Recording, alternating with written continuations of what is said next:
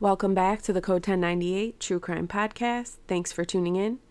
This week's case takes us to Moscow, Idaho. Xana Kernodle, Kaylee Goncalves, and Madison Mogen were all students at the University of Idaho in Moscow.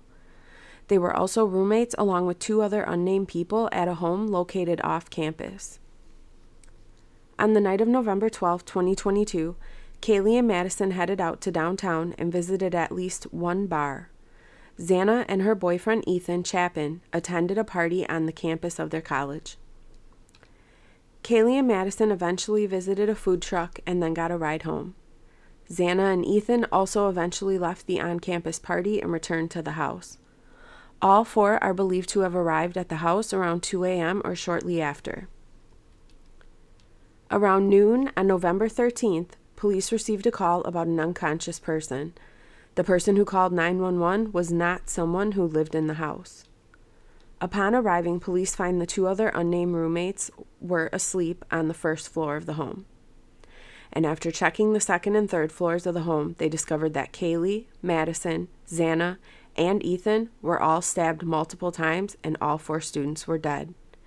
Kaylee and Madison were together, Xana and Ethan were together. They have said that there were no signs of forced entry. All four victims were stabbed with the same knife. The knife was a large, fixed blade type. Police have also said that Xana Kernodle put up a fight when she was attacked. The police have said that numerous people have been cleared as potential suspects, including the two other unnamed roommates, the person who called 911, the person who gave the two girls a ride home, and a man seen at the food truck at the same time as the girls. Kaylee and Madison both called Kaylee's ex boyfriend multiple times that night presumably in the hours before their deaths. It is unknown if he ever answered any of the calls.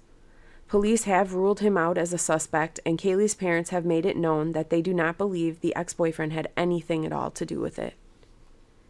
Kaylee's father has stated that she told him she thought she had a stalker. Police have not been able to verify or identify a stalker. The police have collected around 110 pieces of evidence from the crime scene and the surrounding area.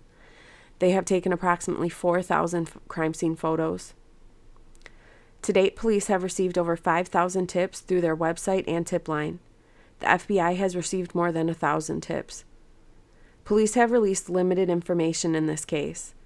Initially, they stated that there was no threat to the public. However, they have since backtracked and stated that they believe the attack to be targeted, but cannot definitively state that there is no threat to the public.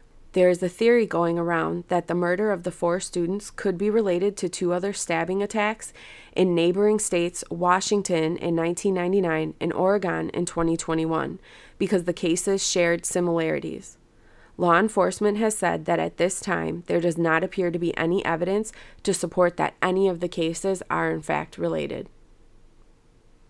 Keep a lookout for an update about the case as it develops.